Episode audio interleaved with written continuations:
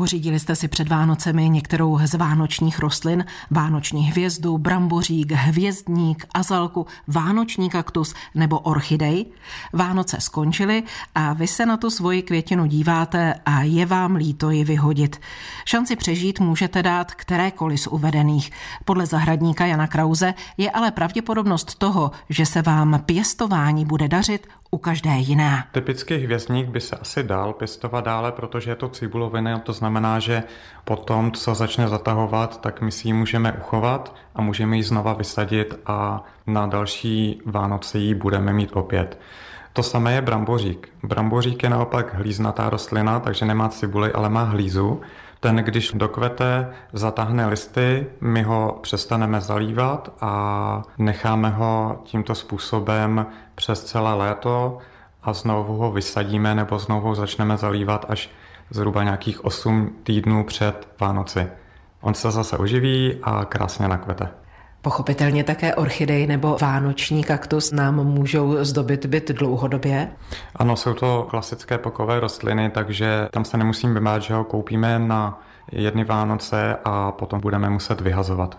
A co s těmi ostatními rostlinami? Máme se pokoušet o to je udržet při životě?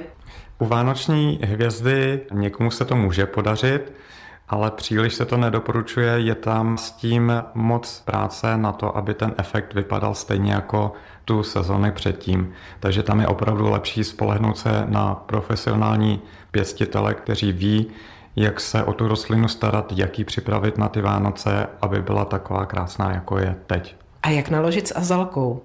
Pokové azalky, tam je to trošku komplikovanější, někdy vydrží, někdy ne.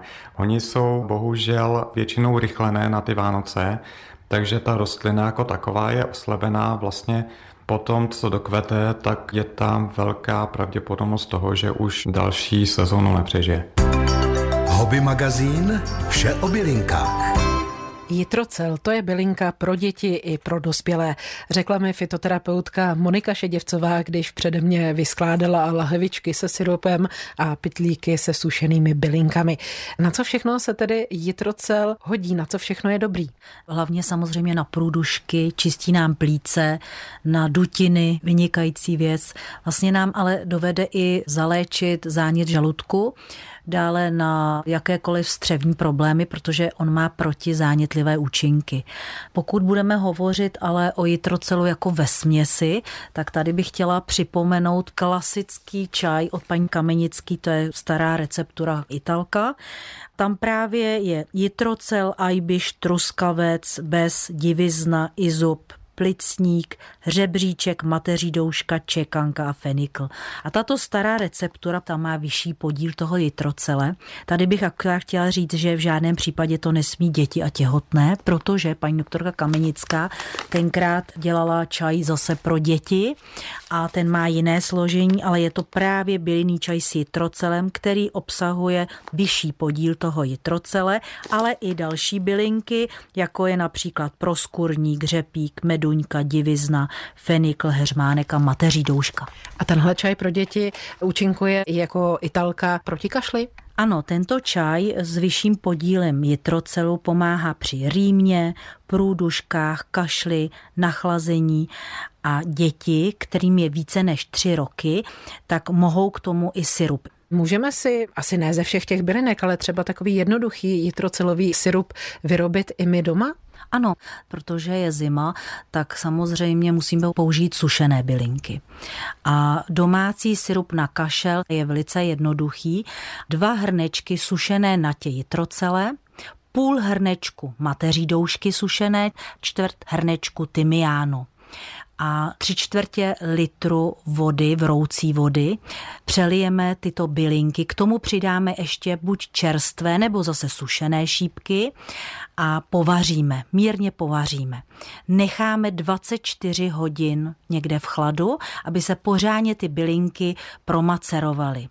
Vedle si připravíme 250 až 300 gramů cukru třtinového, který si rozpustíme s trochou té vody z těch bylinek. Přidáme bylinky, přidáme cukr a k tomu přidáme 500 gramů medu. celé to zamícháme a nakonec, úplně nakonec, ještě můžeme nastrouhat trochu kůry z citronu a trochu biocitronu, teda šťávu. Bylinky slijeme, promačkáme a necháme někde pořádně schladnout, takže to celé necháme někde v chladu.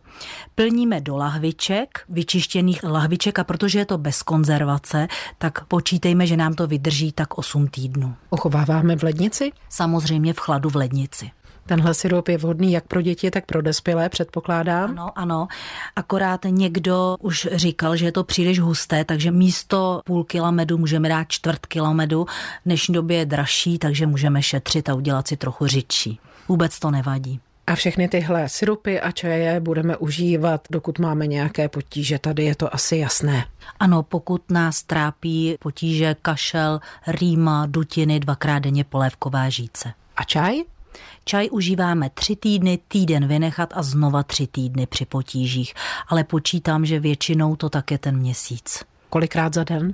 U dospělých užíváme třikrát denně čtvrt litru. U dětí nebudeme zase příliš trápit, to znamená nějaký malý dětský hrneček a popijeme. Pokud nám to děti nechtějí pít, tak buď tam můžeme přidat žičku toho syrupu, protože nám to ochutí, že je to aspoň trochu sladké. Pokud tam nechceme dávat syrup, můžeme přidávat žičku glukopuro. Na jitrocel a produkty s ním nás nasměrovala fitoterapeutka Monika Šedivcová. Český rozhlas Plzeň, rádio vašeho kraje. Pojďte, uvaříme si společně voňavý čaj pro zahřátí a dobrou pohodu. A protože ho budeme vařit s bylinkářkou a farmářkou Štěpánkou Janoutovou, bude také pro zdraví. Uděláme si dneska zázvorový čaj, který nám prospěje tím, že pomáhá s trávením, zlepšuje nám peristaltiku střev, zvyšuje imunitu, navíc snižuje srážlivost krve, že zabraňuje tvorbě trombu. Je také proti zvracení a také nám pomáhá s cholesterolem. No ale vy tady máte i další zdravé ingredience. Čaj jsem se rozhodla, že trošku vylepšíme, takže kromě zázvoru čerstvého, jabko, mandarinku, citron, skořici a pro labužníky tam může být třeba i kuličkový pepř. Takže doplníme vitamíny, doplníme vlákninu. Jabko je také dobré třeba na močové cesty a ochutí nám zase jinak ten čaj. Zázvor si tedy nastrouháme. Aby byl hezký, jemný a hodně se nám vyloučil. Jablíčko nakrájíme. Dáme ho na menší kousky, aby jsme potom mohli to, co nám zbyde, to ovocné, pěkně dojíst z toho čaje. Z citronu do čaje přijde jenom šťáva anebo i dužina kůra případně. Pokud máme biocitron a chutná nám taková více citronová chuť a vůně, tak to můžeme nakrájet samozřejmě kolečko i s tou kůrou a ještě tam doplnit citronovou šťávu samozřejmě. Mám tady také skořici, kterou do toho čaje také můžeme potom nasypat, protože nám ho krásně ovoní. Skořice je také výborná na trávení a desinfikuje nám zažívací trakt. A bude to tedy klasický čaj, nijak náročný? Určitě ne. Tyhle ingredience, o kterých jsem teď mluvila, tak si dáme do hrnečku, ten nastruhaný zázvor, jablka, které jsme si nakráli na malé kousky, citronové kolečko, aby se nám hodně vyloučilo tu citronovou šťávu, potom bychom tam dávali, až nám to vystydne, aby jsme si právě neznehodnotili ten vitamin C a to samý, když bychom ochucovali ten čaj ještě medem, tak také až po vychladnutí, protože bychom přišli o ty fantastické účinné látky, co v něm jsou. Nasypu tam trochu té skořice a zalejeme to horkou vodou, kterou jsme si uvařili Hrneček na chvíli přiklopíme třeba na nějakých 5-10 minut, aby se nám z toho veškeré ty vůně a ty esenciální látky neodpařily, ty aromatické. A potom vychladnutí, jak jsme o tom mluvili, můžeme ho dochutit dále tím medem a citronem. Takže tohle je opravdu taková dobrá rychlovka, ale pijeme i další čaj, například pečený a ten už je složitější na přípravu. Pečené čaje můžeme dělat také různě ze zázvoru, z ovoce, které máme rádi. Může se tam přidávat rakitník, švestky, jabka, pomeranče, co nás napadne, vlastně veškeré citrusy, co najdeme, ananas. A tohoto ovoce tak ještě můžeme různě dochutit kořením, jako je třeba kardamon, badian, skořice, dát to do trouby, kde to zasypeme zase cukrem, trochou vody, se to podleje a necháme to tam prostě tepelně upravit, ale pozor, aby se nám to nepřipálilo. Já jsem si pro vás připravila také ještě recept na zázvorový syrup. Budeme potřebovat 750 gramů zázvoru, který nastruháme, zasypeme ho kilogramem cukru, dáme si do něj citronovou šťávu, uvádí se až litr, ale my tu citronovou šťávu, aby to nebylo příliš kyselé, můžeme třeba doplnit pomerančovou šťávou nebo grapovou šťávou z mandarinek, prostě každý jak má rád, ale 100% šťávou, nebo můžeme přidat půl kila medu, tři biocitrony nakrájet, pak se tam přidává třeba máta, tři kusy badiánu, kardamon pět kousků, muškátový oříšek, pět kusů hřebíčku, jeden kus kořice a potom žičku z kořice. Tuhle tu celou směs dáme dohromady do sklenice a necháváme ji dva dny v pokojové teplotě a každý den ji trošku promícháme. Potom to slijeme a vzniklý syrup máme v ledničce a používáme na různé limonády nebo i můžeme to zalít horkou vodu a místo toho takový jakoby čaj. A vlastně to, co nám všechno zbyde, ten zázvor, citron a podobně, tak to můžeme použít na výrobu právě pečeného čaje a do toho jakoby základu můžeme ještě přidat další ovoce, které nás napadne a které máme rádi. Ze zázvoru si můžeme vypěstovat z toho kupovaného i vlastní. Jak se to dělá? Je to velice jednoduché, když nám může zbýt trochu zázvoru, tak vezmeme oddenek, on je velice členitý, ze kterého kouká jakoby takové malé očko a oddělíme ho, dáme ho do květináče. Ten květináč nemusí být příliš hluboký, ale musí být široký, aby měl ten zázvor místo, aby se mohl rozrůst pěstujeme jako pokojovou rostlinu, takže v obývacím pokoji nebo při pokojové teplotě a potřebuje dostatek vody. Ten růst jeho trvá zhruba tři čtvrtě roku až rok a to je, že je ten zázvor jakoby hotový, řeknu, poznáme podle toho, že nám ta nadzemní část zaschne. Potom ho vyndáme a má daleko větší sílu než ten kupovaný většinou a budete z něj mít ještě daleko větší radost. Jak se v minulosti vyráběly svíčky, to si vyzkoušeli děti v rámci tvůrčí dílny pod taktovkou Národopisného muzea Plzeňska. Jeho vedoucí Michal Chmelenský mi na místě řekl. Děti vyrábí vlastní máčení svíčky. Musíme přiznat, že jsou z parafínu, nejsou teda z pravýho včelího vosku. On ten parafín je jednak levnější, jednak rychleji schne a má nižší teplotu tání, takže to dokážou udělat i děti za relativně krátkou chvilku, asi tak plus minus nějakou čtvrt hodinku a už mají poměrně pěknou svíčku. V zásadě dostane každý z nich knot, a máčí, chladí, máčí, chladí a takhle se vyrobí vlastně. Kdysi dávno se tedy takhle svíčky dělaly ze včelího vosku? Přesně tak. A ještě se vyráběly formou lití, že se vlastně vylily do formy, ale to máčení bylo efektivnější, rychlejší, ale samozřejmě probíhalo to v mnohem větším měřítku a najednou se těch svíček dělalo i několik set de facto na tom velkém stroji, který se postupně otáčel a ten knot se ponořoval do toho rozstaveného vosku a zase se vynořoval, schnul, chladnul a zase zpátky. Svíčky v minulosti byly poměrně drahá záležitost, takže svíčkama se většinou nesvítilo. Svítilo se v kostelích, anebo ta svíčka byla opravdu jedna v domácnosti, nějaká hromnička, nebo jedna, která se zapalovala třeba, když zemřel hospodář. Jo? Bylo to takový hodně, hodně úzkoprofilový zboží. Které se kupovalo tedy? Kupovala se na trzích, přesně tak. Mohl byste nám více popsat ten postup? My máme elektrický kotle, který vlastně fungují asi tak podobně jako hrnce na ohřev mléka, kde je nádoba plná parafínu, mezi topnou spirálou a tou nádobou je voda nalitá, to znamená, že vlastně ohřejeme vodou, tím pádem se nám rozstaví ten parafín a pak se tedy postupuje takže se namáčí knot, který každé dítě dostane přidělené, ochlazuje se. Ochlazujeme ve vodě. Výhoda je, že to je rychlejší, to znamená, kdybychom ochlazovali vzduchem, trvalo by to poměrně dlouhou dobu, ale má to jednu velkou nevýhodu v tom, že když se ta svíčka zapálí, tak jak nám tam zbyde trošičku, jedna, dvě kapičky v té svíčce té vody. Prská. Ano, prská to dělá to takové efekty. Za zimního večera to může být docela příjemná záležitost. Máme svíčku místo prskavky, určitě. Kolikrát musí dítě namočit ten knot, aby už svíčka byla použitelná? Jak potom jsou široké ty svíčky? No, to je otázka. Tak my víme, že třeba dorátní sloupky ty byly tvořené opravdu jako uzoučkou svíčkou, která byla svinutá nebo vytvarovaná do podoby nějaké knížky nebo nějakého věnečku. Ta svíčka byla třeba několik metrů dlouhá, ale uzoučka. Tady to záleží na tom, kolik mají děti času a potom taky kolik mají trpělivosti samozřejmě. No. Takže kolikrát průměrně? Kolikrát musí namočit, tak 20krát třeba. Do historie výroby svíček jsme nahlédli s Michalem Chmelenským, vedoucím Národopisného muzea Plzeňska. Český rozhlas Plzeň, rádio vašeho kraje. Hobby magazín Zveme vás. Jogu smíchu si můžete vyzkoušet v pondělí 16. ledna v Ostrově.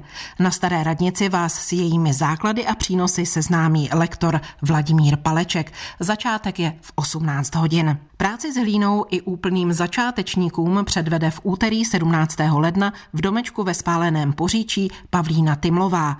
Výtvarná dílna kouzlo keramiky se uskuteční od 16 do 18 hodin, je určena především pro dospělé a je nutné se na ní předem přihlásit. Také letos můžete plést a háčkovat pro dobrou věc v Krajské knihovně Karlových Varech Dvorech, a to každé úterý od 16 do 18 hodin. Naučíte se, jak se pletou a háčkují plédy, ponožky, bačkory a nebo hračky. Darovat je můžete do dětských domovů a domovů pro seniory. Tradiční zimní speciál připravují turisté z Plzně Bolevce. Na trasy 11 a 17 kilometrů se s nimi můžete vydat v sobotu 21. ledna od 9.30 do 10 hodin 30 minut z konečné tramvaje číslo 4. Kalendáře historické i současné a neb Plzeň v kalendářích svébytných záznamech času. To je název výstavy, která je do 26. ledna k vidění v Mázhausu Plzeňské radnice. Vystavené materiály pocházejí z fondu knihovny města Plzně a soukromých archivů, především realizátora výstavy Stanislava Bukovského. Hobby magazín Houbařské okénko. V současné době panuje na zimu až příliš teplé počasí a příroda na to pochopitelně reaguje. Rostou také houby, ptám se mykologa Zdeňka Hájka. Rostou. Já můžu potvrdit, my jsme teď měli pravidelnou ponovoroční vycházku našeho klubu, kdy jsme šli asi 4 kilometry lesem, hlavně jsme prohlíželi lisnaté stromy a to, že jsme našli například penízovku sametonovou, která je typická zimní houba, to je normální. To, že se našla velká spousta chorošovitých, hlavně povlaků, které v tuto dobu rostou, když ty dřeva jsou dobře provlhlé, to je také normální. Ku podivu jsme ale nalezli například penízovku smrkovou, která roste na smrkových šiškách a objevuje se běžně až tak koncem března. Našli jsme dokonce penízovku provázkovou, která na rozdíl od penízovky smrkové roste na borovicových šiškách, je s těmi šiškami spojená takovým provázkovitým podhoubím, pár centimetrů pod zemí a ta se normálně objevuje většinou v dubnu. A klobouk dolů před nálezcem, který objevil teď se podržte, kotrč kadeřavý, úplně čerstvě narostlý.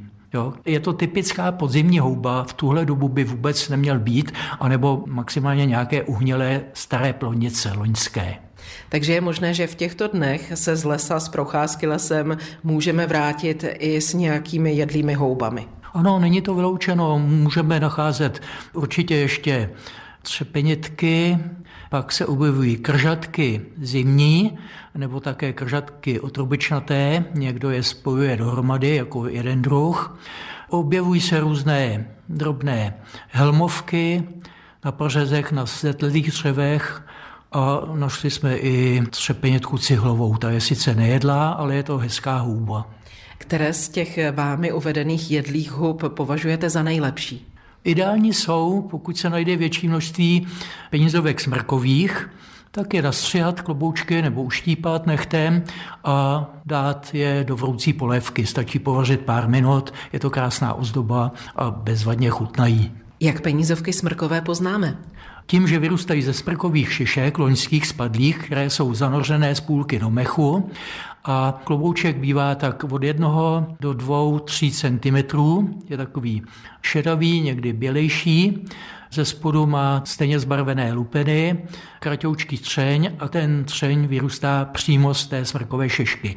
Bývá někdy na té smrkové šešce třeba i 20 plodněček. A pokud jde o ten současný růst hub, je v tomto směru tato zima výjimečná, anebo máte podobnou zkušenost už i z minulých let? Já pozoruju třetím rokem, že se jarní houby nachází čím dál tím dříve po zlomu roku. Můžu uvést příklad honěce rakouského, to je houba, kterou jsme prvně začali sbírat někdy v Dubnu a teď už ji nacházíme běžně v lednu. Je to způsobeno tím, že poslední zimy bývají velice teplé, maximálně bývají trošku tuší mrazy třeba 10 dní v únoru, ale leden, březen bývá už hodně příznivý a navíc teď, jak je velká vzdušná vlhkost, to všem houbám velice svědčí. O růstu hub mimo jejich obvyklé období nás informoval Zdeněk Hájek, předseda Mykologického klubu Plzeň. Hobby magazín Ptáte se? Odpovídáme. Po třech králích začala vlna odstrojování vánočních stromečků, která obvykle trvá až do hromnic. A my jsme dostali dotaz tohoto znění. Nevíte prosím, jestli plzeňská zoologická zahrada bere od lidí vánoční stromky? Odpovídá zooložka Miroslava Palacká. To bohužel nemůžeme, protože nemáme nikdy jistotu, že na tom stromečku nezůstal kousek háčku nebo nějaké ozdoby, která by potom zvířatě mohla buď ublížit nebo i zabít. Takže jediné stromky, které po domluvě přijímáme, jsou ty neprodané. A je to ještě i závislé na druhu stromku, protože naše zvířata, ne že by byly mlsný, ale pro ně není přirozené třeba jíst jedle, co jsou teď moderní, prodávat kavkazské. Jedle nám nežerou. Jediný, co teda žerou, jsou smrky a pak borovice. Takže kavkazské jedle a... se tady v zoologické zahradě vůbec nenajdou a... u zvířat. Maximálně v malém množství pár stromečků, který dokážeme třeba dát jako ukryt pro bažanty, ale ne jako krmení. V plzeňské zoo tedy svůj odstrojený vánoční stromeček neuplatníte a pokud pro něj nemáte vlastní využití, odložte ho u barevných nádob na tříděné odpady. V Plzni budou vánoční stromky odváženy postupně po celý leden.